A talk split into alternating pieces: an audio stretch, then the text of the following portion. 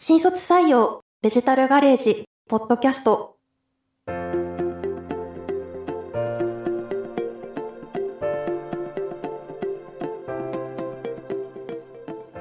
こんにちは。株式会社デジタルガレージ人事部の千です。この番組ではデジタルガレージで活躍する様々なスキルとキャリアを持ったプロフェッショナルたちがウェブサイトやパンフレットでは伝えきれない会社の雰囲気や事業内容をお届けします。どうぞよろしくお願いいたします。さて、第1回目の今回は入社1年目の先輩社員によるクロストークをお送りいたします。先輩社員の皆様、本日はよろしくお願いいたします。よろしくお願いいたします。ではまず順番に自己紹介いただきたいのですが、お名前、所属部署と簡単にどんなお仕事をされているかなど教えていただけますでしょうか。ではまずは山田さんからお願いいたします。はい。えー、デジタルガレージで決済事業を扱う部門におります山田ひなたと申します。担当業務は営業ですね。システムの営業をやっております。よろしくお願いします。ありがとうございます。では続いて豊坂さんお願いいたします。はい。えっと、デジタルガレージではオープンイノベーション型研究開発組織の DG ラボというところに所属しております。豊坂里奈と申します。えっと、担当業務としては、マーケティング事業のクライアントに対するデータ分析支援、グループ会社サービスの DX 化プロジェクトの企画や進行をしております。本日はよろしくお願いします。ありがとうございます。では最後に小野寺さんお願いいたします。はい。えー、小野寺穂高と申します。えっ、ー、と、私はマーケティング事業の中の新規事業開発部門に所属しております。えっ、ー、と、具体的な担当業務としては、企業の LINE 公式アカウントの運用開発のディレクションであったり、えっ、ー、と、新規クライアント開拓の営業を行っております。本日はよろしくお願いいたします。ありがとうございます。よろしくお願いいたします。それでは早速なんですけれども、最初のトピックに行きたいと思います。最初のトピックです。え入社前と入社後で感じたギャップはありましたでしょうか？期待を上回った点、あとは下回った点もお聞かせいただければと思います。では山田さんからお願いしてもよろしいですか？はい、そうです。ギャップというと、まあ、特段感じてないかなっていうのが正直なところですね。すねはい、はい。あの、入社前から、あの、デジタルガレージの決済部門では、こう、一人でお客さんを担当して、はい、で、自分で考えて、こう、いろいろ試行錯誤しながら、うん、あの、仕事を進めていけるというお話だと伺ってたので、はい、まあ、いざ入ってみたら、あの、その通りだったなという感覚です。うん、あ、そうなんですね。はい、こう、逆に期待を上回ったところみたいなところって何かあったりします？そうですね。それで言うと、やっぱりあの、サポートしていただける点に関しては、かなり、うん、あの、助かってるなというか、うんうん、ありがたく感じていて、うん。うん、あの、たくさん先輩方いらっしゃるんですけれども、はい、自身のご経験とか、ノウハウを、あの、余すことなく、まあ、お伝えいただけるので、そこはすごく助かってるかなと思ってます。なるほど、ありがとうございます。では続いてですが、豊坂さんいかがですか？そうですね。会社全体でのお話ですと、ウェブで見た会社の評判は実力主義で個人主義ということが多かった印象なんですけど、はい、実際に入社してみると人事の方や役員の方が任意の懇親会を頻繁に開いて、うんうん、そうですよね。はい。いただいたり、はい、えー、チームを大切にしているなという印象を受けました、うんうん、ありがとうございます。確かにこう実力主義個人主義みたいなところだとこう一人一人が頑張らないといけなくてこう社風としても厳しい感じなのかなというふうに思いがちだけれどもこうそういった会社のあったかい場があるっていうところでいい意味のギャップがあったんですね。はいそうですね、うん、ありがとうございます。ではこちら最後に小野寺さんいかがですか？はい。自分の場合はあの、最初に結論から言うとちょっとギャップを感じた点がありまして、はい、で、あの、多分、同期の二人は、なんとなくわかると思うんですけど、自分入社前、入社前、入社時からずっとなんかその新規事業に携わりたいって多分、言ってた、言ってて、実際に会社の中でも新規の領域に取り組む部署に配属されました。なんですけれども、あの、まあ具体的に言うとその学生時代とかって新規事業といえば結構キラキラみたいな、華やかみたいなイメージが多かったですし、ね、まあ、もし学生の方が今聞かれてたらそう思ってる方々も多いんじゃないのかなって思うんですけれども、うんうん、まあ、実際には地道な勉強とか作業とかがすごい多くて、なるほど。あの、まあ、自分、そのマーケティングの知識とかあんまりもともとなかったので、その知識を一から身につけるっていうところはもちろんのこと、うん、あの、自分も開発のベンダーさんと開発に関する知識を身につけて、はい、その、エンジニアさんでしたりとか、うんうん、まあ、開発する方々とも会話する機会が結構多いので、まあ、そういった開発に関する知識も身につけなきゃいけないのがありますね。でまあ、あとはその資格取得のための勉強ですとか、まあ、そういう日々の業務でインプットをしながらもアウトプットで知識を取得できるようにっていうのを心がけています。うんうん、ありがとうございます。じゃあこう、ご希望通りの部署に配属されたけれどもすごくギャップが大きかったっていうことで、確かにこう業務内容とかって学生のうちはなかなかイメージがつきづらい部分もあるのかなというふうに思うので、ギャップが確かに生まれやすい箇所だなと私もお話を聞いてて思ったんですけれども、こうすごくいろんなことをインプット、アウトプットしないといけないっていう大変な環境の中でも、お話聞いてると結構ポジティブに業務に取り組まれているのかなというふうないうのが伺えたんですが、こう楽しみながら業務を進めているコツだったりとかポイント、こうなんか理由みたいなものってあったりしますか？あ、そうですね。あの、結局でも多分新規事業をやるとか、まあその新規の領域を考えるって時には、すごいその基本っていうのはすごい大事だとい。うのが、はいまあ、よりこの半年くらい、入社した半年くらいで、はい、えー、分かったので、うんうん、まあ、まずはその基本をしっかり身につけて、うんうん、まあなんかそれが後々の、えー、自分のキャリアとかにつながるんだなっていうふうに、はい、まあそこのルートとか道は見えるので、うんうん、まあそういった意味で結構そのやりがいとかモチベーションを保って、はいあの、基本をしっかり身につけるってところにフォーカスできてるかなっていうのはあります。なるほど、ありがとうございます。じゃあ、こう、ご自身が目標とされている大きなお仕事をするための、こう、まずは土台作りというか、それが分かっているから、きちんと取り組めているというようなのが現状なんですかね。そうだと思います。はい。うんうん。ありがとうございます。ではですね、続いてのトピックに移らせていただければと思います。次は1年目に苦労したこと、頑張ったことについてになります。まだこう入社してから半年経ったくらいかと思うんですけれども、そんな皆さんがこれまでにぶつかった壁や、またそれをこうどう解決していったのかっていうところについてお聞かせいただければと思います。こちらもぜひ山田さんからお願いしたいんですが、いかがでしょうか？はい、そうですね。課題で言うと、まあ、ちょっと正直まだ解決できてるとは言えないんですけれども、はい、あの商談の場での提案の質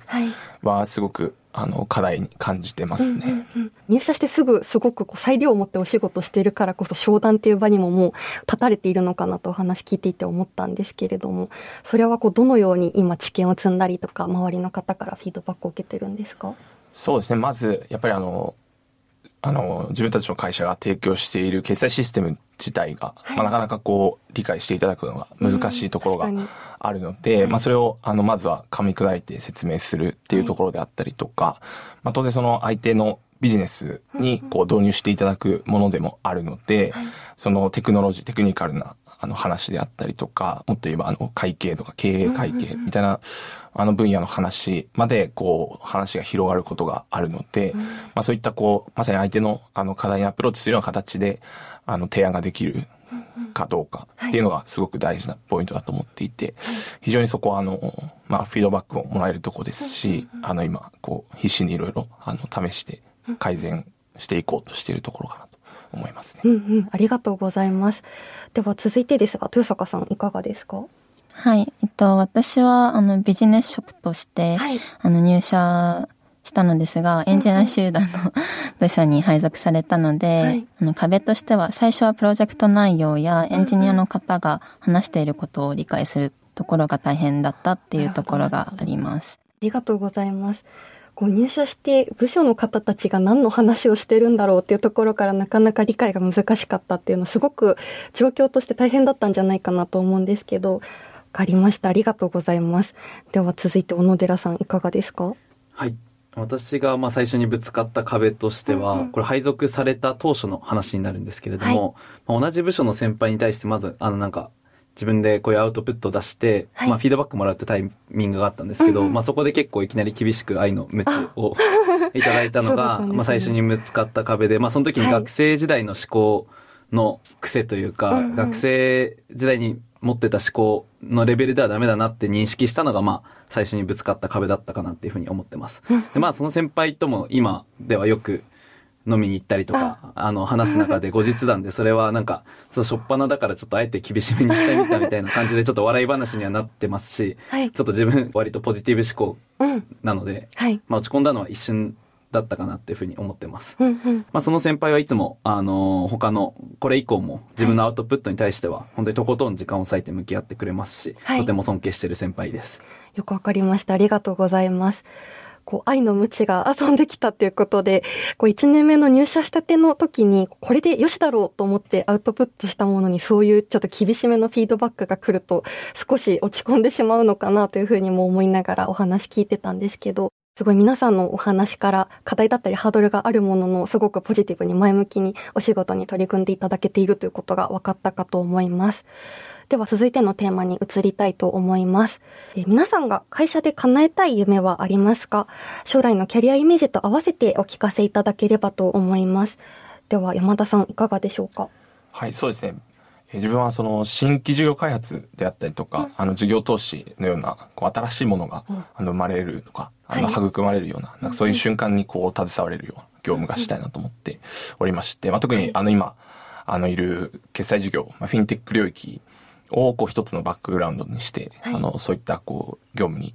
携わっていけたらなと思ってます。ありがとうございます。ちなみに、こう、新規事業にも関わりたいとお話がありましたが、こう、デジタルガレージだからこそ、こういう知見を積んで、そこに携われそう、こういうことができそうと思えるポイントって、現時点で何かあったりします？そうですね。やっぱり、あの、今日もそうですけど、あの、いろんな業種と接点があるっていうのが、デジタルガレージの特徴だと思いますし、はい、もっとその、もっと言えば、あの、投資先が海外が多いであったりとか、ね、なんかそういう、こう、携われる、かんこう、ものの、幅広さっていう意味では、はいうんうん、まあ、すごくあのいい環境なんじゃないかなというふうには思ってます。ありがとうございます。確かにこう会社が対峙している業界だったり、まあ、国内外のコネクションっていうところですごく視野が広く保てますし、ご自身のスキルだったり知見の幅も広く保てそうだなというふうに私も思います。ありがとうございます。では、豊坂さんいかがでしょうか？はい。えっと、私の、あの、叶えたい夢は、はい、常に最新、最先端の技術を理解し、はい、最適な活用法を見出して、社会に貢献するプロジェクトを作り消化させることができるような人材になることです。まあ、先ほどあの山田さんがおっしゃったみたいに、あの、いろんな業界分野でデジタルガレージは事業をしておりますので、はい、いろんな機会があるので、それを活用したいなと思っています。ありがとうございます。なんかすごくバイタリティ高くお仕事に取り組んでいる 様子が伺えて、私も少し嬉しいなというふうに思ってしまいました。ありがとうございます。ありがとうございます。はい。では、小野寺さんいかがですか？はい。あの、先ほど話にも出てたんですけれども、はい、まあみんなそれぞれ部署によって業務内容全く違うっていう話にちょっと付随してて、はい、まあ、そのデジタルガレージって部署移動が転職に近いって言われるほど、うん、その部署によって業務が全く異なるのかなというふうに思ってまして、はい。はい、まずはもちろん今の部署でマーケティングの知識ですとか、うん、マネジメント力、企画力といったようなベースとなる体力は身につけつつ、はい、まあ、他の部署、様々な部署、えー、事業を経験して、どんどんシェアを広げて、まあ、そのデジタルガレージの事業アセットを最大限活用して、活躍できる人材を目指したいなっていうふうに思ってます。ありがとうございます。じゃあ結構デジタルガレージの中のジェネラリストみたいなポジションを今は目指されているというようなことですかね。そうですね。あの、うん、こんないろんな業種の事業とかっていうのを、まあ、一つの自分の一回のキャリアの中で経験できるっていうのはなかなかない環境かなっていうのを思っているので、でねはい、まあ、その環境をしっかり、えー、最大限自分の中でも活用できるように、うんあの、いろんな部署、事業を経験していきたいなっていうふうに思っております。はい、ありがとうございます。その経験の先に何か目標があったりしたら教えていただきたいんですが、いかがですか？はい。あの、ゆくゆくは、えっと、まあ、今会社で目指している、その正解のない新しいビジネスモデルっていうところを、の構築に貢献したいなっていうふうに思っております。はい、まあなんか、今は他部署なんですけれども、ここにいる同期とか、まあ、っていうのといずれ、あの、会って新規事業やるとかっていうのは結構、この会社ならではの夢がある話なのかなっていうふうに思っております。はいありがとうございます。すごく本当に夢があるお話だなと思いつつ、ただこう本日皆さんが各々の部署ですでにすごくご活躍されているっていうのがお話から伺えたので、夢みたいな話だけれども、全然あの全くあり得る話なんじゃないかなと思いながらお話伺わせていただきました。ありがとうございます。では皆さんデジタルガレージにご入社されて半年今日経ちましたが、どういったところデジタルガレージの魅力だと思っているのか、推しポイントみたいなものをお聞かせいただければと思うんですが、いかがでしょうか？そうですね。えっ、ー、と、自分はあの、就職活動時代に、はい、まあ、この会社を見ていった時には、なんかすごくこう、あの、大きなビジョンを掲げてるなというふうに思っていて、ね、なんか新しいコンテクストとか、はい、なんかテクノロジーの最先端とか、はいなんかそこがすごく自分は面白いなと思って、うん、そこが一つこう興味を持って入社した部分で、はい、でいざ入ってみるとやっぱりこうそこを本当にやろうとしてるんだというか、あのそれをすごくこう組織レベルでもそうですし、はい、あの授業を進めていく上でもそうですし、なんかそこを実際にあの本当にやろうとしてるなっていうのを感じるのが面白いかなと思いますね。りがとうございます。はい、まあ実際ご入社されてみて、こうそこに対しての、なんだろう、変なギャップがなかったというか、本当にそれを達成していくんだっていうのが、こう社内からも分かったっていうことですかね。そうですね。うんうん。実際こうお仕事されている中で、こう新しいコンテクストをデザインするだったりだとか、こう最先端テクノロジーみたいなところでご自身が携われているなというポイント、小さなことでも結構ですので何かございますか？そうですね。まあ全然まだだ、あの、そんな壮大な話には携われではないんですけど、うん、やっぱり日頃の業務レベルでも、その新しい取り組みをすごいこう奨励してくれるなというふうには思っておりまして、まあ単にその自分はあの決済事業部の営業のではあるんですけど、はい、なんかこう、ただそれを売るだけではなくて、はい、企業さんとパートナーになって何か一緒にやっていきましょうであったりとか、はい、なんかそういうこう新しい面白い動きっていうのはすごく、あの、よしとしてもらえるので、そこはすごく感じる部分ですね。りがとうございます。はい、確かにこう既存の今まで誰かがやってきたことをただ同じように繰り返さないといけないってなると新しいコンテクストからもかなりかけ離れてしまうんじゃないかと思うんですが、まあ、小さなことからでも新しい取り組みをこう積極的に後押ししてもらえるっていうところで会社のパーパスみたいなものをご自身の業務にも結びつけて考えてらっしゃるんですよね。ありがとうございます。では、豊坂さんいかがですか？はい。えっと、私が思う推しポイントとしましては、はい。あの、いろいろな事業、業界分野を超えて、はい、あの、しておりますので、うんうん、まあ、ざっくり言うと、いろいろできますよ。っていうところと、結構機会をいただけるっていうところが、うん。はい、あの、魅力点かなと思っています。というのも、その私が就職活動をしていた時に、まあ、正直やりたいことはぼやっとは決まってたんですけど、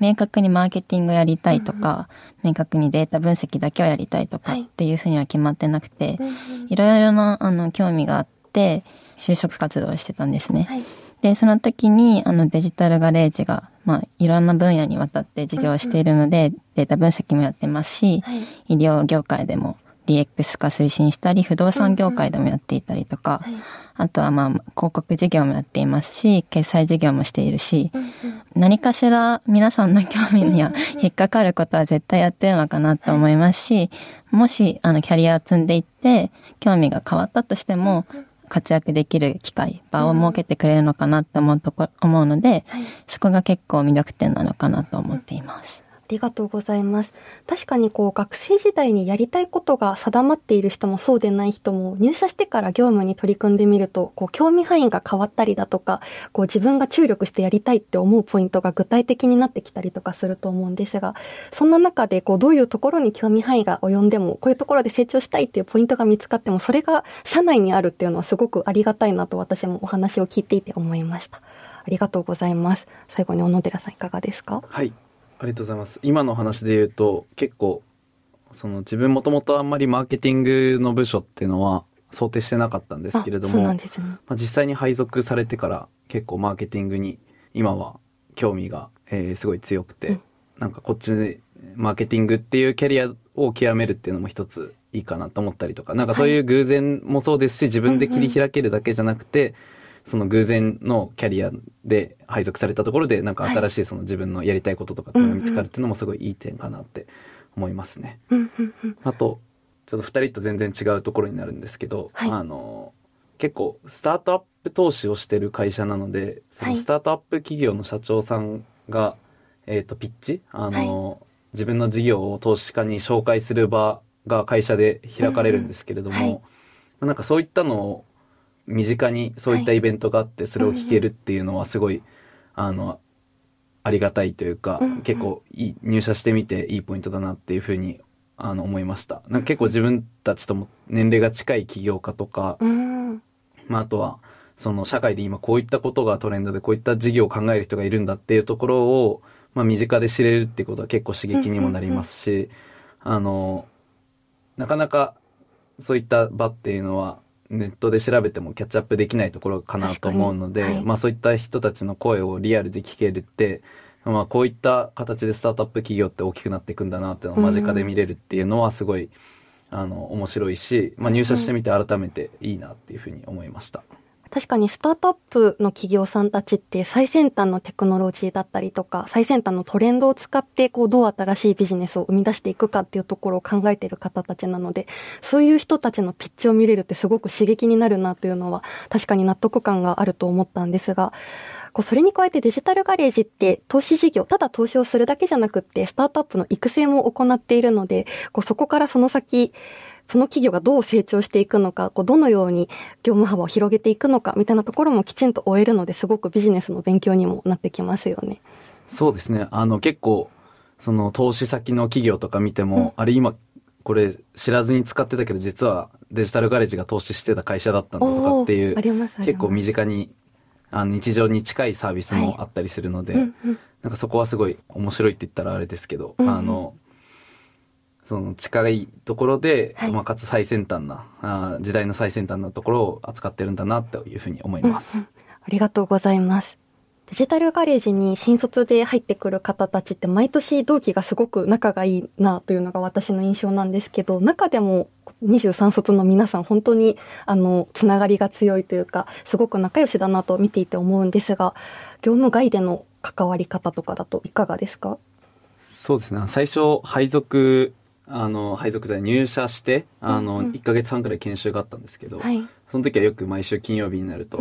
同期同士で、あの、飲みに行ってたなってのあって、まあやっぱコロナも終わって、結構その飲みに行くっていうのはハードルが一気にガクンと下がったので、はい、なんかそこで毎週交流はしてましたね、その当時。そうですね。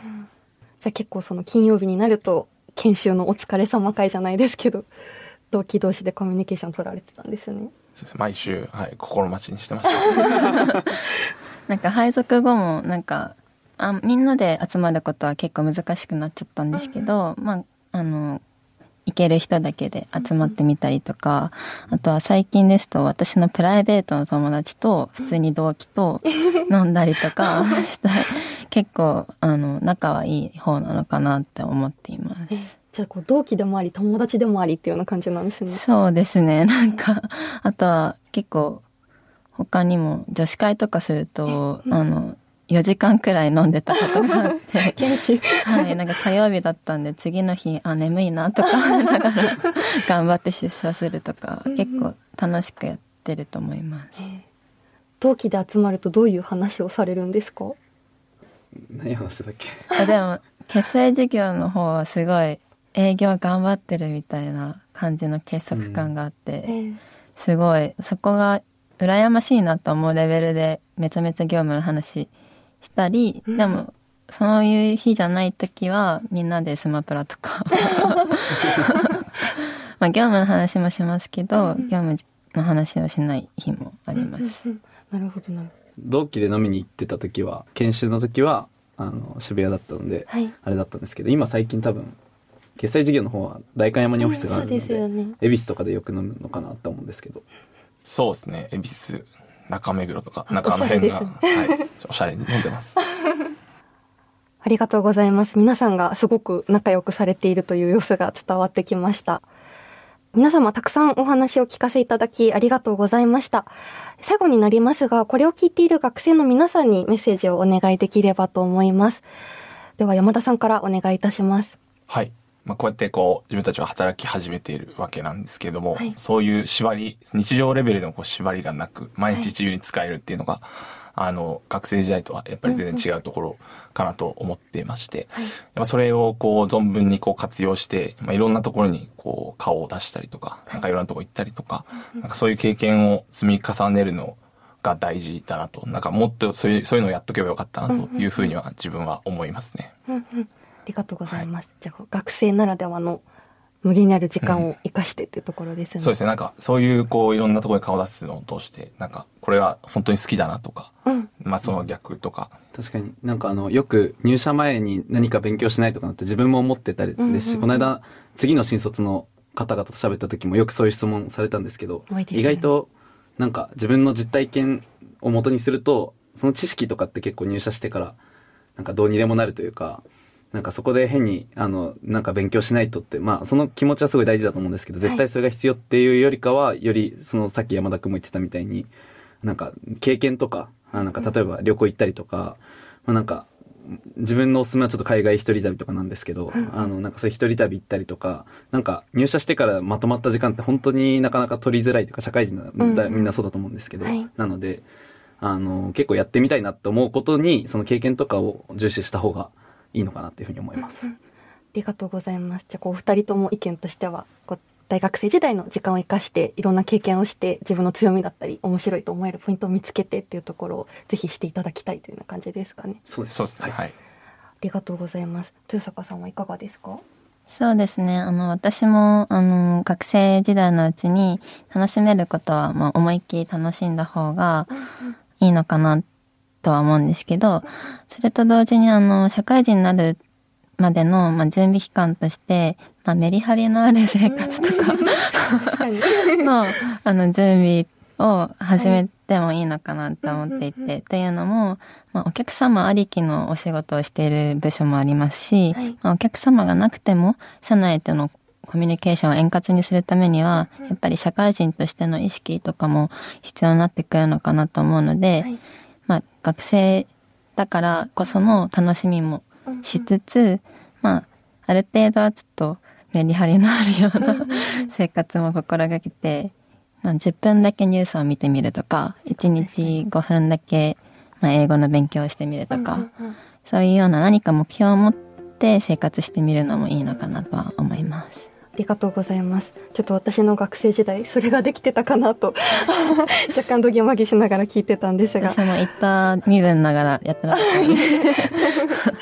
りがとうございます。あの、学生の皆さんぜひ、あの、3人からいただいたご意見を参考にしていただければと思います。では、山田さん、豊坂さん、小野寺さん、本日はありがとうございました。ありがとうございました。第1回目の今回は番組進行人事部の線が担当し、入社1年目の先輩社員によるクロストークをお送りいたしました。デジタルガレージは一緒に挑戦する仲間を募集しています。私たちと共にあなたの未来を切り開いてみませんか？それではまた次回のエピソードをお楽しみに。さようなら。